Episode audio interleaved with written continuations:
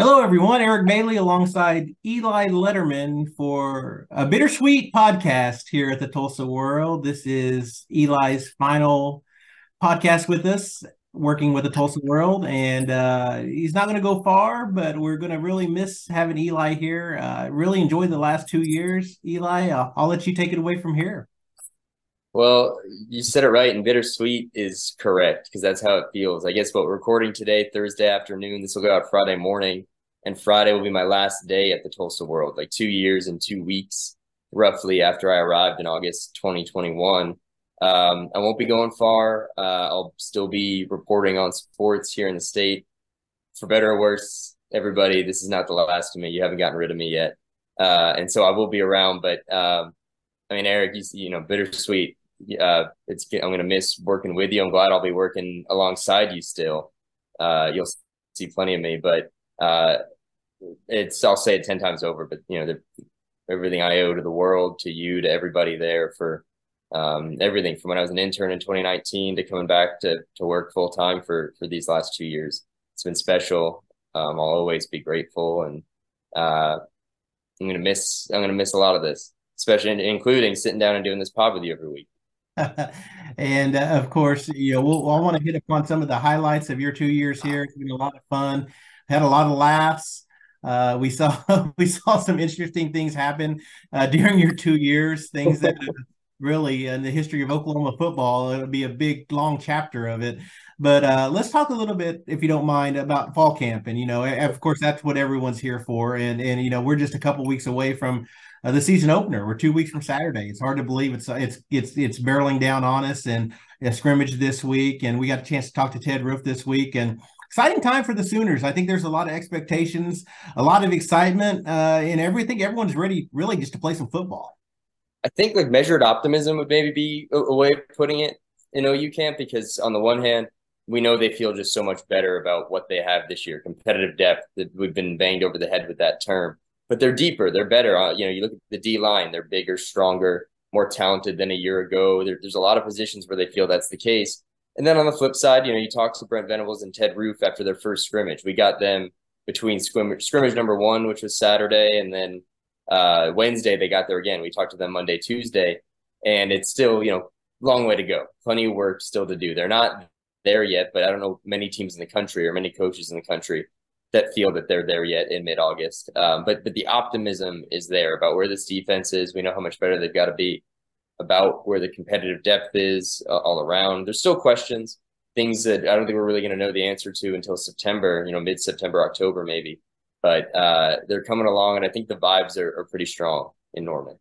You know, it's funny because I wrote a story today uh, about not only just where they're at, but as a team, but in fall camp, there's going to be some highs and lows. It's just the mid part of fall camp is probably the toughest because first part of fall camp, the players excited to hit, put the pads on, just played football again. They're excited. Uh, now they're in the middle part of fall camp where everything's just a drag. It's almost like Groundhog Day. You get up, you work out, you go to film room, you study, it, has got to be just a grind. And that first game's still two weeks away. So there's going to be good days, there's going to be bad days. I think that's what a lot of these players are going through right now. Uh, Reggie Pearson talked about a story about how he didn't have the first scrimmage that he wanted. And, uh, you know, we haven't talked to him since Wednesday scrimmage, but he said that the good thing is make these mistakes on Wednesdays. Just don't let them, you know, he learned that from um, watching Hard Knocks. He says the mistakes it's okay to make mistakes on wednesdays just don't let them happen on sundays. Uh, same thing with isaiah coe. Isaiah coe said you know there's going to things happen things are going to happen in practices that'll make you better on saturdays. So i'm just impressed with the leadership that this team has and that's what they had. You're looking at team leaders that took their lumps last year, like Isaiah Coe. They no one expected them to go six and seven, and they're going to learn from that. It's going to make them stronger, only not only physically but mentally. They're going to know what it's like to play in those tight games and how to overcome them. I think that's something that's been stressed upon them this fall camp as well. And I think the leadership's an important point to touch on, mostly, you know, at least in part by virtue of the leaders they lost from last year. Brayden Willis, Eric Gray, Marvin Mims, Anton Harrison, DaShaun White, the list goes on all those guys are gone from a year ago, and they were, you know, even on a team that struggled, the central leaders. And so you would you could at least look at this roster now and say, well, who's stepping up? And it, it seems like every position group has a guy or two that we're hearing about. Uh, Dillon Gabriel goes without saying; it's been that way since he got onto campus in January of 2022. Uh, you know, but Danny Stutsman, so mm-hmm. clearly, you know, at this time last year we were talking about a guy who maybe needed to to build on a good freshman season and come into his own, and he was the breakout star. And, and you know, Brent has Brent Venables spoken about his uh, progression as a leader, and now he's he seems to be the heart and soul of that defense. And you've got more guys like that at almost every position. That the defensive line group is is older. You've got you know even if they weren't here in the past, you know Trace Ford, uh, Rondell Bothroyd, uh, DJ Terry. There's veteran guys, so they they seem older and maybe more mature this year. Certainly with leaders that that feel like they'll step into the gaps that were left behind uh, by those other guys. And the thing about those transfer players, especially those older ones, they really feel like they have something to prove. They came here for a reason. They want to win football games, and yet they also came here because they know that they're expected to come and make an immediate impact. So there's a lot of reasons for them to come and have a lot of um, high high value of themselves and know that Brent Venables brought them on campus to make an impact. And I think that's huge too in these leaders. They want to go out strong. Uh, and so I, am really impressed and really I'm really excited with the opportunity to see how they react to the fire on September 2nd. And uh, I'm looking forward to that depth chart, really, seeing that first game week depth chart, what that looks like. We're hearing a lot of things out of fall camp, uh, but what's that depth chart going to look like? Uh, who are some of those players, those transfer players that are really emerged as those starters on the field? That's what I kind of kind of looking forward to as well. Yeah, it's it's funny. The depth chart in some ways feels filled in. You know, who's going to be the quarterback? You know, running back. I think early weeks everyone will get their shots. Maybe same at, at the wide receiver spots. Um, but then, you know, starting cornerback, it, it sounds like Woody Washington is, you can pencil him in, no problem. But is it going to be Gentry Williams? Will be Kendel Dolby, the NEO transfer? They've got some freshmen who, you know, you'd be surprised, but, you know, have gotten rave reviews uh, this month. And and same in the you know the, the safeties. I'm pretty confident Billy you know Billy Bowman will have his spot, but beyond that, wh- where does Reggie Pearson fit in? Dasan McCullough and Justin Harrington bring different things at uh, at the cheetah spot. Will, will, it be Harrington's experience, or will it be what appears to be just the, the talent and a you know physical ability that Dasan McCullough has as he settles into the position? So there's spots you'd be curious about, but I, I think the good news is outside of maybe that starting corner spot, there's nowhere I look and say, wow, we really got to keep an eye on that. You know, left guard, for instance, I think Savion Byrd um, is the only, or that left guard spot's probably the only question mark, but Savion Byrd, by all accounts, has been impressive. Walter Rouse, uh, Stanford transfer, is going to play tackle. Talked about developing their relationship and and already kind of getting to the like unspoken understanding, things we don't even need to say anymore. That's what you want to hear.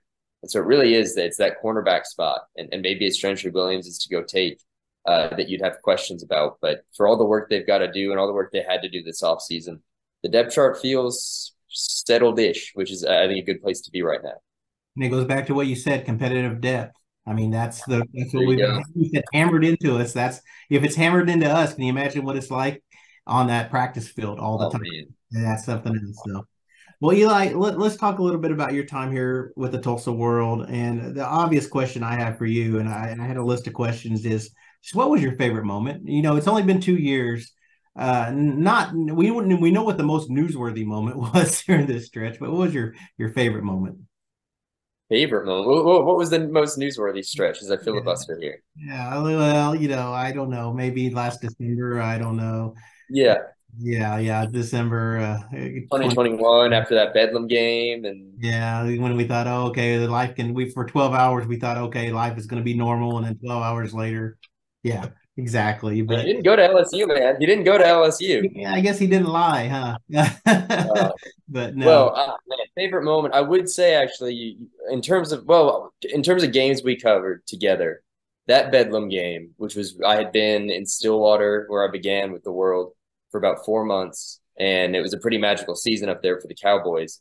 But that Bedlam game had everything. It was my introduction to the to the rivalry. It was a huge game nationally, and uh, you know, I went in thinking everyone said, "Oh, the Pope choke, this, that." Like you don't know it yet, but you know, Oklahoma State's gonna do what they do in this game. And for a couple quarters there, where OU was doing things to OSU that had you know other teams hadn't really done all year with that defense that that OSU had, I was beginning to believe the myth. And then Spencer Sanders and OSU pulled off that comeback, and and that and you know walking across the field just to get to interviews that night, all the students on the field and all that that was like the quintessential kind of introduction to to Bedlam to these two schools. Obviously, not long after that, I jumped onto OU with you, uh, and and that takes me to the second one. Our outside looking in is our trip to Nebraska last fall. But I'll, I'll say this: my first Cotton Bowl experience, Red River this year, walking around with you and and Guerin Emig, our former colleague here.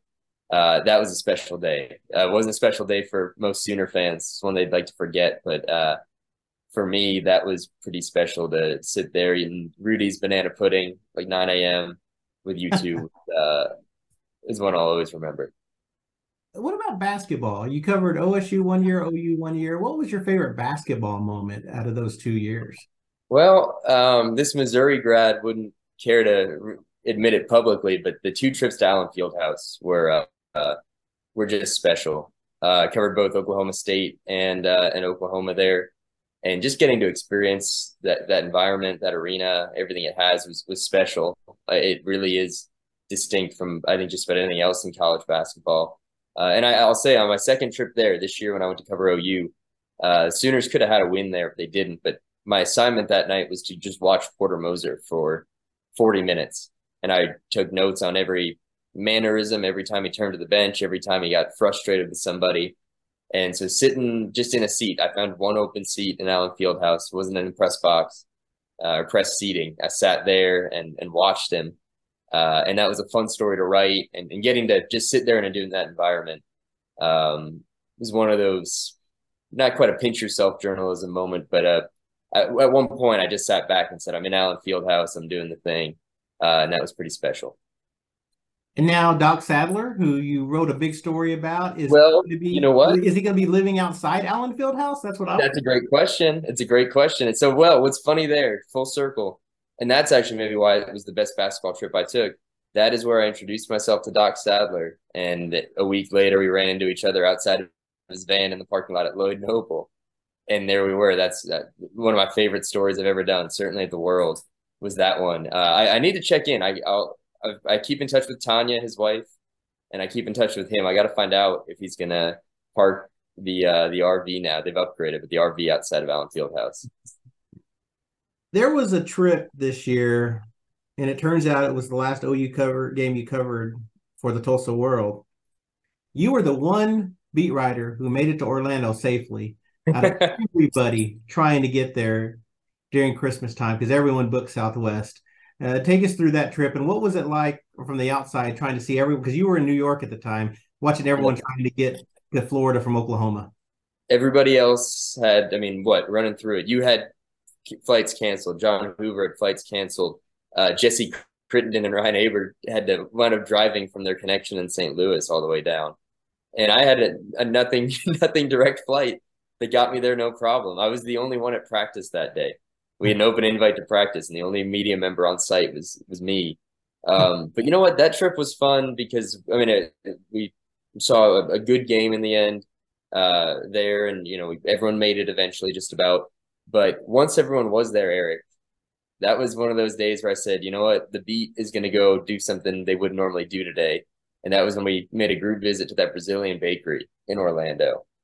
And that, I mean, that's the stuff, and it's what you know. It's good. I'm, we're we're still going to get to do those things. I'm not going far, but it's when we, whenever we were on these trips we can go do something fun like that. That's those are the moments you relish. The games are great, but that that's the best stuff. We're going to have we're going to be missing a couple colleagues, uh, Ian Mall and Guerin Emig, who used to work at the Tulsa World. But what what did those two mean to you? I mean, the four of us made so many road trips together. We're all still close friends to this day. But what what did it mean to work alongside those two? And when the four of us were together, what were those trips like? I mean, it's those two and you. It's like three of the most influential people in my life, genuinely. Um, so it, it's hard to even describe it, but I don't know. The fever dream of our trip to Nebraska kind of sums it up, where it was just the four of us. It was it was a pretty long trip to get up there, relative to when we're going to Texas or Kansas or things like that. And that thing just flew by both ways because we were just talking. We were making playlists and uh, playing games with music and stuff like that. I think that was the trip on the way back. We were playing. Uh, we had some version of like Would You Rather. We were we were doing that uh, like name game, the the one with the movies and directors, whatever it was. Point is, it was spending that time with you guys. Um, that's what made that's what has made the Tulsa World special. Yes, the opportunities have been incredible. I'm so you know blessed to to have done what I've gotten to do here, to have had the opportunities I have, but it, it's the people, and that extends beyond you three into that newsroom, everybody there. But it, it was moments like those with Guerin and Ian and you, and just laughing our tails off, uh, probably about something idiotic, uh, and and just doing a trip like that together. That that's the sweet stuff, and that's being the the greatest professional blessing of the whole thing. You were here, uh, 21, uh, August 21 to August 23, but you first appeared in the Tulsa World in 2019 as a summer intern. Uh, you're originally from uh, where? Where in New York? New York. Um, Mamaroneck, New York, just north of the city. Yeah. So, uh, what was it like in 2019 to be an intern at the Tulsa World? Did you know anything about Tulsa? Had you ever been to Tulsa? What? How did you end up in, in Tulsa in 2019 as a summer intern? Story I tell students around internship season when everyone's scrambling to try to get that summer internship. I would wager to guess in my junior year of college, I sent out, you know, 50, 60, 70 internship applications. And probably the very last one I did, and probably one where I was sitting there in my room on a Thursday night. Ah, maybe I should go. You know, do I go out with the guys or do I like do this one? It was a, in my mind then it was a throwaway. Like I, got you know, just do one more internship application. I didn't hear from anybody else but the Tulsa World. Michael Peters got in touch with me that February, and on a whim, I'd never been to Tulsa, never considered it. Um, said, "Yep, I'll come there this summer." And uh, so June came around. It was right after there were those floods in late May 2019.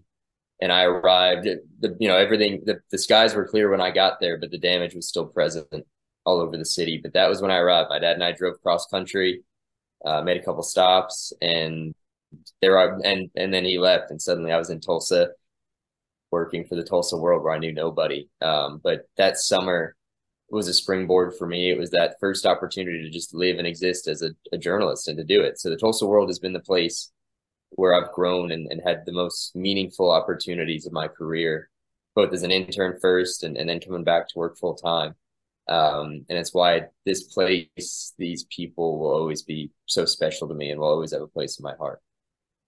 One final question, uh, covering Oklahoma athletics. Uh, how much fun is it? Uh, and and this Tulsa, I mean, just sum up covering OU. I mean, it's I've done it for a lot of years, and maybe uh, I still get a kick out of every day. Every day, I mean, even after covering it uh, over a decade, I still love my job. And for you, you know, you've had one year on the beat. You covered OSU your first year. You've been at OU. What's it been like covering it? And this is my last question what's it meant to you covering OU athletics? How much fun has it been from basketball to softball to gymnastics to, to of course, football?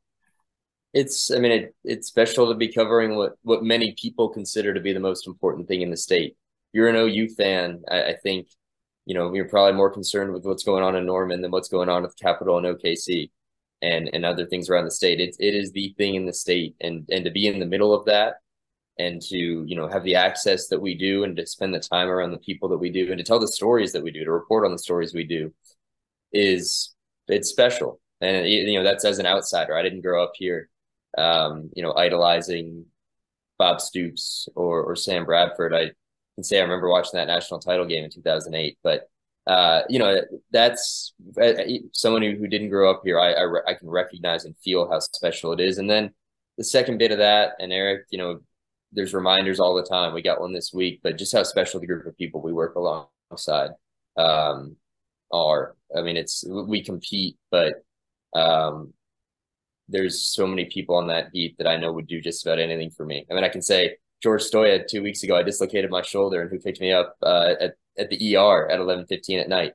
Someone from the OU beat. Uh, another o- ER experience. When I got my wisdom teeth out, Ryan Chapman picked me up and I was loopy and the whole thing. So I mean, that that's you know, it's two two small examples of just the, the quality of people that we work around, and that you know, on a Saturday night on deadline, where we might be you know elbowing each other and and whatever, but the group of people in Norman who, who cover the sports there around OU are, are genuinely special. I'm glad I'm not leaving that group. Um, but th- that's on top of all the cool stuff that we've gotten to cover and to be around and we'll get to continue to, to do that's that's what really really does it for me. and you mentioned it. Uh, you know, uh, for those that don't know, my my brother passed away on August the 31st unexpectedly, and it's been a tough, tough two and a half, three weeks for me and my family. And the OU beat really stepped up and surprised me uh, earlier this week. They uh, and thanks to Eli, who really engineered this, um, put together a memorial scholarship at uh, my alma mater, Haskell Indian Nations University, under his name. And uh, I've talked to some people up there, and they're excited about it up there too. They think it's the coolest thing, and it's it's really an honor. My mom broke down crying when she heard about it. It's a really neat tribute to my brother, uh, who who meant the world to me. I mean, it was just me and him. So. Uh, and I publicly, let me tell you, I've told you many times, thank you, Eli, but publicly on this podcast, let me tell you, thank you so, so much. It meant so much to me that day. And it meant a lot to the, like you mentioned, the beat, they're my second family. And I've said that for many years, and that really solidified it and totally unexpected. Did, did not expect that at all. Uh, but there's so many special people that I would do anything for. And by by that gesture, it really proves they do anything for me. And I, I you know, you always know that, uh, but but just to see it, it really meant a lot. And uh, uh, and I told Eli before this podcast started, I'm I'm really behind on my OU coverage. I'm still trying to learn. You know, I'm still I'm depth charts, battles. I'm I'm behind, so I'm catching up. I'm playing catch up right now. But uh, Eli, you've done a, so much work these past two weeks with me being out of pocket. I appreciate that so much. Uh, anyone else who knew that they were going to move on to another job or do something different, they would have melded in and just said, "Oh, I'm just not going to get my hundred percent." But during these past two weeks when I've been gone and you knew you were leaving you didn't you didn't you went you went faster you went harder. And that's just a that speaks a lot to your integrity and your your willingness to work your work ethic. And i appreciate that so much. And i know our bosses of the Tulsa world really really appreciate you a bunch for that well it's all love i mean you found out this week if you didn't know before what the people around you are capable of and what they feel about you um and it was it was for you it was nothing um and i'll say i guess we, we're i think we're too conservative with the term love but eric it's all love Tulsa world, it's it's been that way and it'll remain that way. Um, and before we wrap up, the two things, the last two items. One is the fact that for a good year and a half, I don't. It's got to be some sort of uh, neurological speed bump for you. But between myself and Ian Mall, we've been interchangeable in your mind. You'll say, even as we were preparing to do this podcast, you know, you said, "I'm going to ask you about Guerin and Eli," and I said, "Guerin and Eli." And you threw back laughing because uh, Ian and I up. Uh, we kept the count at one point. I think he still has a round of drinks. A lot of rounds of drinks. Based on that, uh, the other one, with, where all four of us were involved, we'll never I'll get a kick out of forever. We were in Arlington before Big 12 Media Days 2022, and we all ordered our food. We were at a Mexican restaurant, and you ordered some beef thing, and you got up sold on Wagyu beef at that Mexican spot in Arlington and we laughed about it the rest of that weekend. I mean, that's, that's the kind of stuff that's had smiles on our faces for the last two years, and what's made it such a joy. So I thank you for all that. When you mentioned Arlington, I thought you were going to mention the Airbnb. Uh, we got an Airbnb. Yeah, we're going to tell stories. We better slow down. We're going to tell stories. We, we got an Airbnb uh, one time, the four of us, and we invited a couple people over for a Friday night get together. And pretty soon we look up and there's 30 of the OU beat in this one house where there's no parties allowed. and, the doorbell keeps ringing and more people keep showing up. It, it, felt like we were in high school again, where the parents are away and more people. Word got out that the house was empty, and uh, that was a fun weekend in Arlington. And then also the the, the hot tub in the back. Everyone was, oh. yeah. Uh, we did good use of that one, that trip. And uh, I'll say this: your Mr. Marriott, Eric Bailey. You, me, Ian Mall headed to Lubbock, Texas, and you go. Let me just check to make sure I booked hotels. uh, and you hadn't, and so we soldiered on all the way to Lubbock that night. We were supposed to stay in Wichita Falls and, and do the rest of the trip to Lubbock the next morning, and 20 miles outside of Wichita Falls. Let me see where we're staying at, and I forgot to book them, so we drove the next three hours. And uh, yeah, more than three. Yeah, Ian didn't let me hear the end of it the whole way. so yeah, there's all kinds of stories. We could go on and on, and that's what I'll miss but like you said, it's not it's not goodbye. It's uh, see you later for you. For me and you, it's not goodbye. It's see you later. So I appreciate that. So that's why this is a bittersweet uh, podcast. So Eric, you know, I'll I'll tell you over and over, but to you, thank you for everything. The fun, for the mentorship, the guidance, all of it. Yeah, so um, you too. Special. Yep, ditto. So All right, for uh, this week, we'll say goodbye to Eli, and uh, you know, we'll uh, we'll make some announcements to Tulsa World coming shortly about what are where the future of Oklahoma. Of course, we're not going anywhere, so we'll have more podcasts to come. You can check us out Spotify, Google, Apple, wherever you get your podcast. And uh, thanks for listening, and we'll be back next week with more about Oklahoma football and University of Oklahoma athletics.